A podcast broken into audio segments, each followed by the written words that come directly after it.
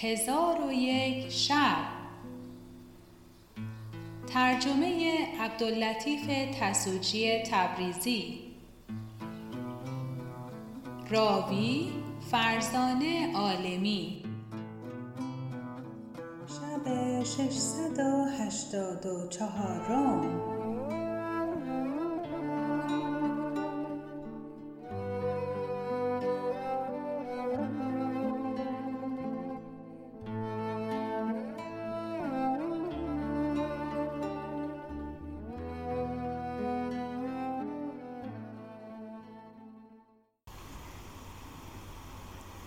چون شب 684 برآمد گفت ای ملک جوانبخت چون اکرمه را در زندان کردند خزیمه کس به مطالبت مال نزد او فرستاد. اکرم جواب داد که من آنم که مال را سپر آبرو کنم هرچه خواهی بکن. خزیمه امر کرد که قید آهنین بر او بگذارند. پس اکرم ماهی بلکه زیادت در زندان بماند تا اینکه رنجور گشت. پس از آن خبر او به دختر امش برسید. دختر امش از این حادثه محزون شد. او را کنیزکی بود خداوند عقل. او را بخواست و به او گفت همین ساعت به در امیر خزیم ابن بشر شو و بگو که در نزد من پندی هست. اگر کسی آن پند از تو باز پرسد بگو که من او را نخواهم گفت مگر به امیر خزیمه. آنگاه امیر تو را بخواهد. از او خلوت مسئلت کن. چون با او خلوت کنی بگو که پاداش جابر اثرات کرام این نبود که او را در زندان کردی و قید آهنین بر او بنهادی. کنیزک چنان کرد که خاتون گفت.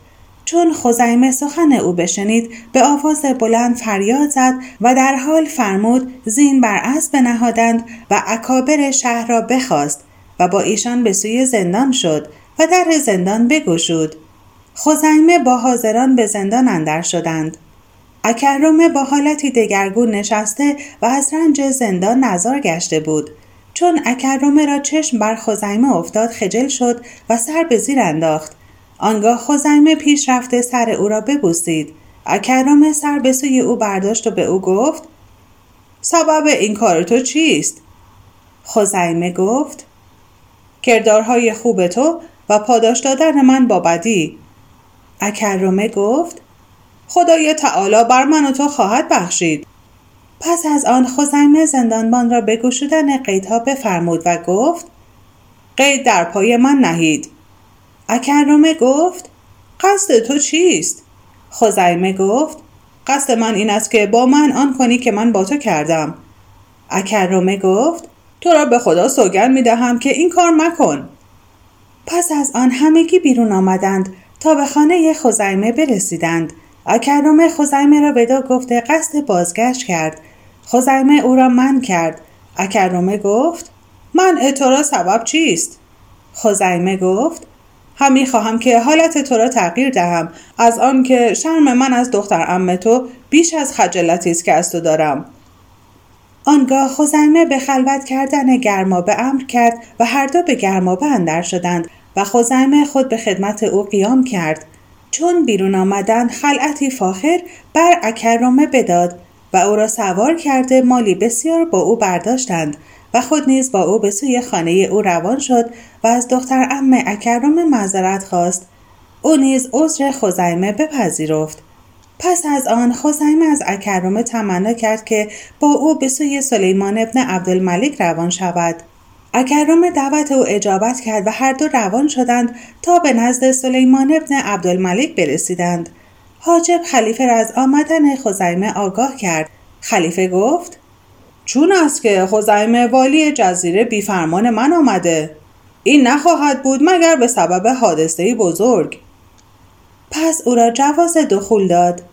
چون خزیمه حاضر آمد پیش از آن که سلام دهد خلیفه گفت ای خزیمه چه حادثه روی داده و سبب آمدنت چیست؟ خزیمه گفت ایها الخلیفه نیامدم مگر به سبب اینکه جابر اثرات کرام را پدید آوردم. چون تو را دیدم که به شناختن او مایل و شوقمند دیدار او هستی خواستم تو را از دیدار او مسرور کنم. خلیفه گفت او کیست؟ خزیمه جواب داد اکرمه فیاض است. خلیفه به حاضر آمدن او جواز داد. اکرم حاضر آمد. خلیفه او را بنواخت و نزدیک خود خوان و به او گفت ای اکرمه نکویی تو خزیمه را وبال شد. پس از آن سلیمان ابن عبدالملک گفت تمامت حاجت های خیش بنویس. اکرم حاجت های خود بنوشت. خلیفه در حال حاجت های او به جای آورد و ده هزار دینار زر سرخ و 20 تخت جامه زیاده بر آنچه نوشته بود بدو داد و لوای ولایت جزیره و ارمانیه را به وی سپرد و به او گفت کار خزیمه با توست. اگر خواهی معزول کن و اگر خواهی در شغل خود بر جای بگذار. اکرمه گفت ایوه خلیفه او را به جای خیشتن بازگردانم.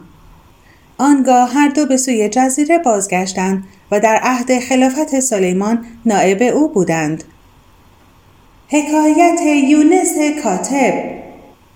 و نیز حکایت کردند که در عهد خلافت هشام ابن عبدالملک مردی بود یونس کاتبش می‌گفتند. به قصد سفر شام از خانه بیرون شد و کنیزکی بدی الجمال با خود داشت که آن کنیزک را صد هزار درم جامه و زرینه در بر بود. چون به شام نزدیک شد قافله در برکه آبی فرود آمد و خوردنی که با خود داشت با مشک از نبیز بیرون آورد. در آن هنگام جوانی نکوروی و سرفقامت که بر اسبی اشقر سوار بود با دو خادمک درآمد و او را سلام داد و به او گفت به مهمان مایلی یا نه؟ یونس گفت آری. در حال آن جوان در نزد او فرود آمد و به او گفت از شراب خود به من بپیمای. یونس ساغری نبیز بر وی بپیمود و گفت از بحر ما نغمه سرای. در حال آن جوان این بیت برخواند. خیز ای بت بهشتی و آن جام می بیار که اردیبهشت کرد جهان را بهشت‌وار. یونس را طربی سخت روی داد و پی در پی ساغرش بداد تا اینکه سرمست شد. آنگاه با یونس گفت کنیزک خود را بگو که آوازی برای ما بخواند. کنیزک این بیت بخوان. قلتان میان توده گل عاشقان مست از غم کناره کرده و معشوق در کنار. آن جوان در طرف شد و باده همی کشیدند تا وقت نماز خفتن رسید. پس از آن با یونس گفت از بحر چه بدین شهر آمده ای؟ گفت از بحر آنکه وام خود ادا کنم و از پریشانی به آیم آن جوان گفت آیا این کنیزک به سی هزار درم می فروشی یا نه؟ گفت از فضل خدا نومید نیم گفت آیا به چل هزار درمش می فروشی یا نه؟ گفت چل هزار درم به وام خواهان بایدم داد و خود توی دست خواهم ماند گفت به پنجاه هزار درمش خریدم و نفقه و کسبه تو نیز با من است. یونس گفت کنیزک را به تو فروختم. آن جوان گفت بر من اعتماد داری که کنیز ببرم و قیمت او را فردا به تو باز فرستم و یا کنیز در نزد تو باشد که قیمت فرستاده او را ببرم. یونس را مستی و شرم و بیم بر آن که داشت گفت آری بر تو اعتماد دارم. کنیزک را ببر.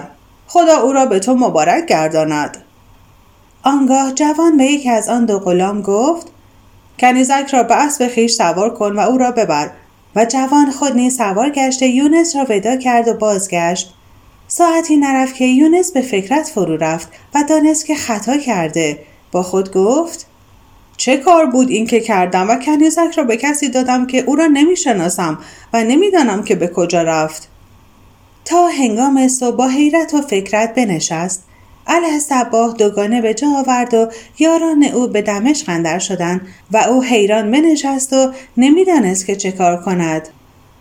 قصه چندان نشست که آفتابش بسوزانید و از نشستن آزرده گشت. خواست که به دمشق اندر شود با خود گفت اگر من به دمشق روم شاید قیمت کنیزک بیاورند و مرا در این مکان نیابند و از رفتن به دمشق ستمی دیگر به خیشتن خواهم کرد. آنگاه برخواسته در سایه دیواری بنشست. چون روز به پایان رسیدی که از آن دو خادم را که با آن جوان بودند دید که همی آید. از دیدن خادمک خرسند گشت و با خود گفت تا اکنون از چیزی چنان خورسند نگشته بودم که از دیدن آن خادمک خورسند شدم. پس چون خادم برسید گفت ای خاجه دیر کردیم. آیا جوانی را که کنیزک از تو شرا کرده می‌شناسی یا نه؟ یونس گفت لا والله نمی‌شناسم. خادم گفت او ولید ابن سهل ولی عهد خلیفه است. پس از آن گفت برخی سوار شو. و اسبی با خود آورده بود. یونس را بر آن اسب سوار کرد. همی رفتند تا به خانه برسیدند و به خانه اندر شدند. چون کنیزک یونس را بدید بر پای خواسته او را سلام داد. یونس به او گفت تو را کار با خاجت چگونه شد؟ کنیزک گفت مرا در این حجره بنشانید و فرمود که به هر چیزی محتاج باشم حاضر آورند. پس یونس ساعتی در نزد او بنشست. ناگاه خادم درآمد و به یونس گفت برخیز. یونس برخواسته با خادم به سوی خاجه او رفت. دید مهمان دوشینه است که بر تخت نشسته. به یونس گفت تو کیستی؟ گفت من یونس کاتبم. گفت هزاران آفرین بر تو. به خدا سوگند که مشتاق دیدار تو بودم و نام تو را همی شنیدم. بازگو که دوش بر تو چه گذشت؟ یونس گفت فدای تو شوم به خوبی گذشت. پس از آن گفت شاید تو از کرده خود پشیمان شدی و با خود گفتی که من کنیزک را به کسی دادم که نام او را نمی‌شناسم و شهر او را نمی‌دانم. یونس گفت معاذ الله ایها الامیر که پشیمان شده باشم. اگر من آن کنیز به هدیت امیر می‌دادم هر آینه هدیتی بود نالایق. چون قصه به دینجا رسید بامداد شد و شهرزاد لب از داستان فرو بست. چون شب 685 برآمد گفت ای ملک جوانبخت آنگاه ولید گفت به خدا سوگند در گرفتن کنیز از تو پشیمان شدم و گفتم که او مردی است که مرا نمی‌شناسد. من در گرفتن کنیز از او بد کردم. اکنون ای یونس بازگو که آنچه در میان من و تو بود یاد داری یا نه؟ یونس گفت آری. ولید گفت این کنیز را به پنجاه هزار درم می فروشی یا نه؟ یونس گفت آری می فروشم ولید گفت ای غلام قیمت کنیز بیاور. غلام پنجاه هزار درم حاضر آورد.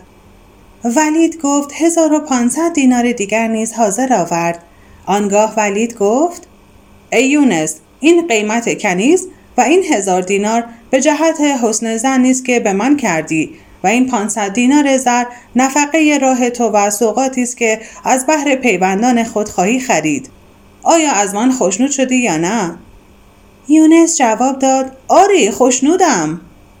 آنگاه دست ولید را ببوسید و گفت به خدا سوگند دست و چشم و دل مرا پر و سیر کردی. پس از آن ولید گفت به خدا سوگند من با آن کنیز خلوت نکردم و از او سیر نگشتم. او را نزد من آورید. کنیزک را حاضر آوردند. جواز نشستنش داد و به کنیزک گفت تغنی کن. کنیزک این شعر بخواند. مویت رها مکن که چنین در هم افتد. کاشو به حسن روی تو در عالم افتد. گر در خیال خلق پریوار بگذری فریاد در نهاد بنی آدم افتد. افتاده تو شد دلم ای دوست دستگیر در پای مفکنش که چنین دل کم افتد. ولی در طرف شد و شکر حسن تعلیم و تعدیب یونس بر آن کنیزک را به جا آورد. پس از آن گفت ای غلام اسبی را از بحر سواری یونزین بنه و استری از برای حمل هوایج او بیاور. آنگاه گفت ای یونس هر وقت بدانی که امر خلافت به من رسیده نزد من آی که به خدا سوگن قدر تو را بلند کنم و تو را بینیاز گردانم. یونس مال گرفته بازگشت. یونس گفته است که چون دور خلافت به ولید رسید من به سوی او رفتم. به خدا سوگند هرچه با من وعده کرده بود همه را وفا کرد و به اکرام من بیافزود و با او در قایت خوشبختی به سر می بردم. تا اینکه مال من بسیار شد و حالتم نیکو گشت و پیوسته با من نیکویی ها می کرد تا کشته شد. حکایت هارون و رشید و دخترک. و نیز حکایت کردند که خلیفه هارون و رشید روزی از روسا با جعفر وزیر برمکی از جایی میگذشت. دخترکانی چند بدیدند که آب به مردم همی دهند. خلیفه به سوی ایشان رفته آب خواست. یکی از ایشان این دو بیت برخواند ای مقرر به تو رسوم کمال ای منور به تو نجوم جمال. بستان است صدر تو ز نعیم آسمان است قدر تو جلال. خلیفه را ملاحت و فساحت آن دختر پسند افتاد. چون قصه به دینجا رسید بامداد شد و شهرزاد لب از داستان فرو بست.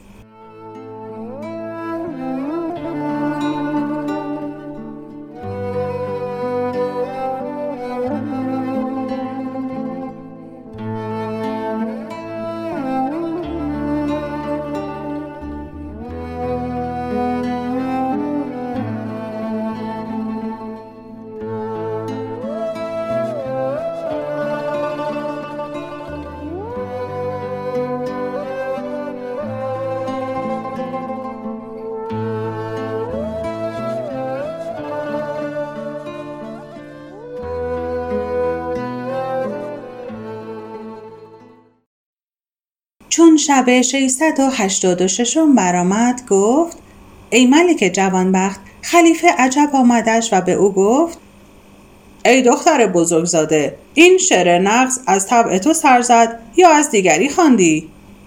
دخترک گفت خود گفتم. خلیفه گفت اگر سخن تو راست است شعری که در او صنعت جناس باشد برخوان. در حال دخترک این بیت برخواند. فقان من همه زان زلف و غمزگان که همی بدان زره ببری و بدین زره ببری.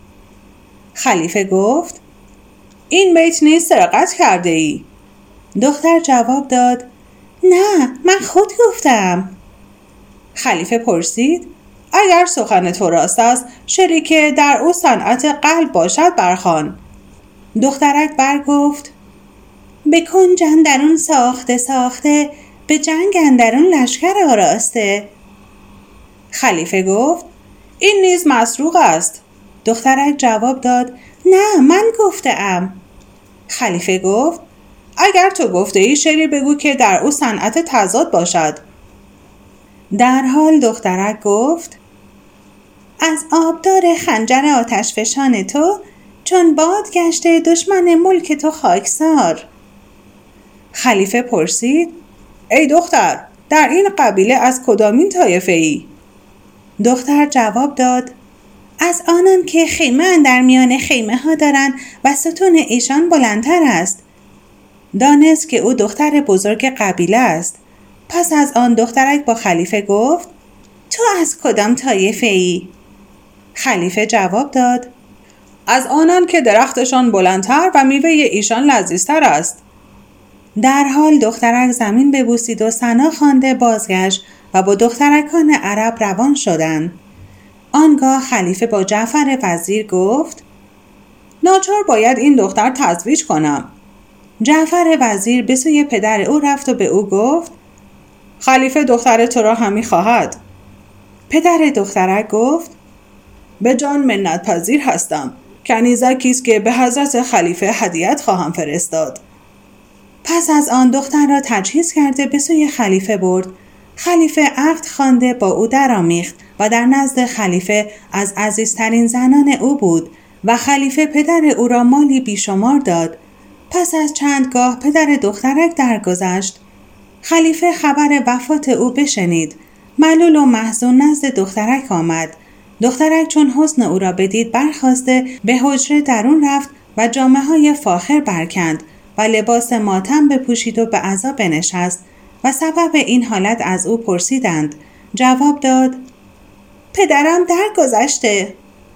خلیفه را از کار او آگاه کردند. خلیفه به سوی او آمد. از او پرسید این خبر که گفته؟ دخترک گفت ایوه خلیفه این خبر با من سیمای تو گفت. خلیفه پرسید سیمای من تو را چگونه آگاه کرد؟ دخترک جواب داد از وقتی که من در حضرت تو منزلت یافتم تو را جز این دفعه ندیده بودم که ملل و محزون نزد من آیی و مرا نیز کسی از پدر سال خورده تر نبود. خلیفه را فتانت او پسند آمد و دیدگان پر از اشک کرده او را تسلی داد. دختر گفت زندگی خلیفه دراز باد. پس از آن چندی از بحر پدر محزون زیست و با همان حزن سپری شد. حکایت شعر سه دختر. و نیز حکایت کردند که خلیفه هارون رشید را شبی از شبها بیخوابی سخت روی داد و از خوابگاه برخواسته از قصری به قصری همی گشت تا بامداد شد. آنگاه اسمعی را بخواست. چون اسمعی حاضر آوردند او را بنشاند و به او گفت ای اسمعی از تو همی خواهم که بهترین آنچه در زنان و اشعار ایشان شنیده ای با من حدیث کنی. اسمعی گفت از زنان شعر بسیار شنیدم ولیکن جز سه بیت که از سه دختر شنیدم هیچ کدام را نپسندیدم. چون قصه به دینجا رسید بامداد شد و شهرزاد لب از داستان فرو بست. چون شب 687 برآمد گفت ای ملک جوانبخت اسمعی گفت جز بیت نپسندیدم. خلیفه گفت حدیث دختران با من بگو.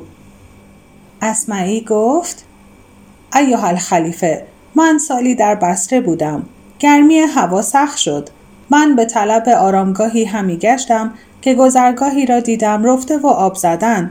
و در آنجا دکه دیدم از چوب که از آن دکه منظرها به هر سوی گشوده بود و رایحه مشک بر او میوزید من به نشاط اندر شدم و بر دکه بنشستم. خواستم که بخسبم گفتاری شیرین از دخترکی شنیدم که همی گفت ای خواهران ما امروز از بحر معانست نشسته ایم بیایید سیصد دینار بگذاریم و هر یکی از ما شعری گوید. شعر هر کدام نقصتر و ملیحتر باشد آن سیصد دینار از آن او باشد. دخترکان دیگر سخن او بپذیرفتند. آنگاه بزرگترین دخترکان بیتی گفت و آن این بود. در خواب به دیدار من آمد بت محروی ای کاش به بیداری باز آیدم از در. و دختر خورتر بیتی دیگر بگفت و آن این است. در خواب خیال بت من کرد ز من یاد. هستم به خیالی خوش از آن لعبت دلبر. و دختر خردسالتر از ایشان بیتی بگفت آن این بود. جان باد فدای سنمی که سر زلفش شب تا به سحر بستر من بود معطر.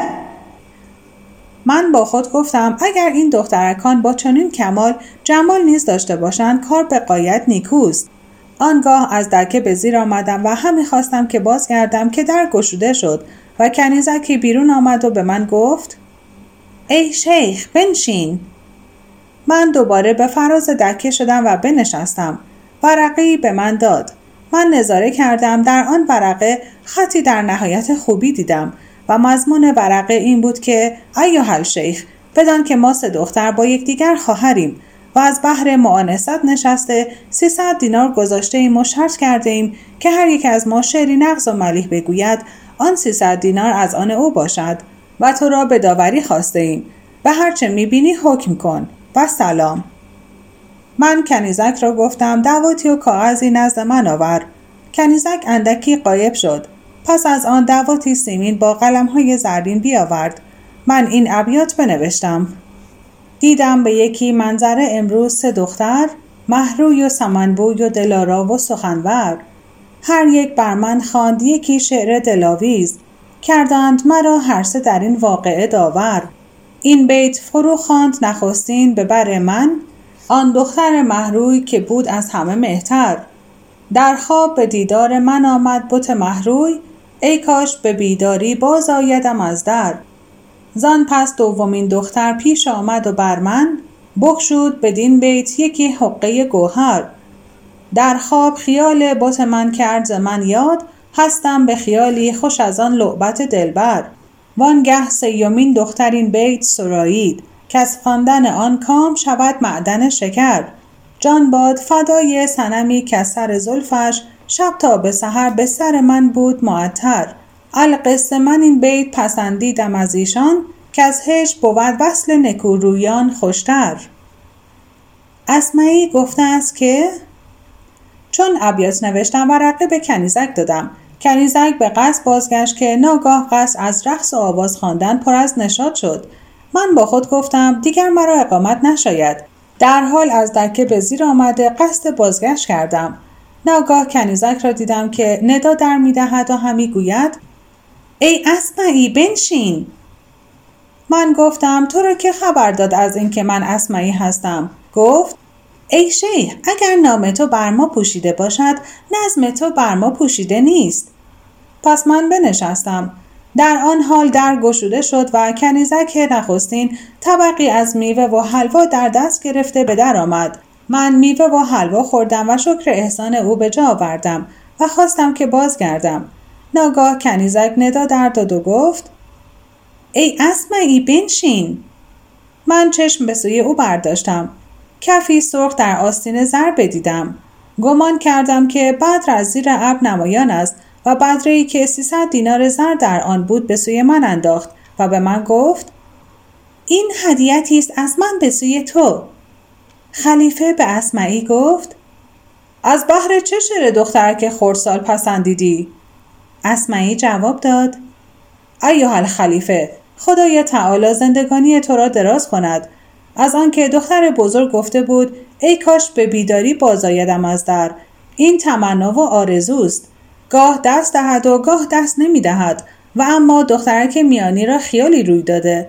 و اما دخترک خردسال در شعر گفته که او با مشروق به یک خوابگاه اندر شده و انفاس پاکیزه تر از مشک به مشام او رسیده.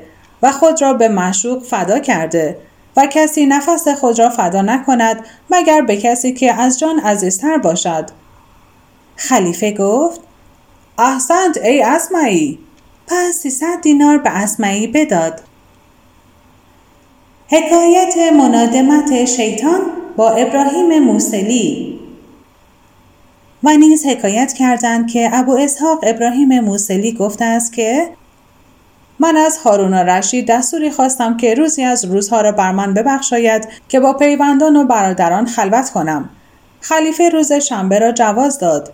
من به منزل خود باز آمدم و تعام و شراب و هرچه که حاجت به آن داشتم حاضر آوردم و با دربانان گفتم که درها ببندند و کس را نگذارند نزد من آید. پس در آن هنگام که من نشسته و زنان بر من گرد آمده بودند شیخی خداوند هیبت و جمال که جامعه های سفید در بر و تیلسان بر سر و اسایی که قبضه آن سیمین بود در دست دارد و رایحه تیب و گلاب از او همی آید آمد. مرا از دیدن او خشمی بزرگ روی داد و نیت آزردن دربان کردم. پس از آن شیخ مرا سلام داد. من رد سلام کرده او را به نشستن دستوری دادم. شیخ بنشست و با من احادیث عرب همی گفت و اشعار ایشان همی خواند. تا اینکه خشم من برفت و گمان کردم که چون غلامان من ادب و ظرافت او را دانستند به عمد او را به مجلس راه دادند که ایش بر من تمام شود. آنگاه به شیخ گفتم تو را در تعام میلی هست؟ جواب داد من حاجت به تعام ندارم. گفتم با شراب چگونه ای؟ جواب داد آن را خود دانی. پس من رتلی بنوشیدم و رتلیم بر او بپیمودم. پس از آن به من گفت ای ابو اسحاق آیا سر آن داری که تغنی کنی تا از حسن صنعت تو چیزی بشنوم؟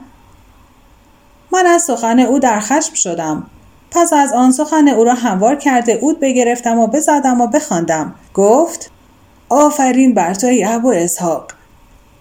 ابراهیم گفته است که مرا از این سخن خشم فزونتر شد که بی اجازت آمدن او بس نبود که مرا با نام خود مخاطب همی کند. پس از آن با من گفت سر آن داری که بار دیگر بخوانی که ما نیز تو را پاداش خواهیم داد. من اود گرفته تغنی کردم و تمامت راه از بحر او بزدم.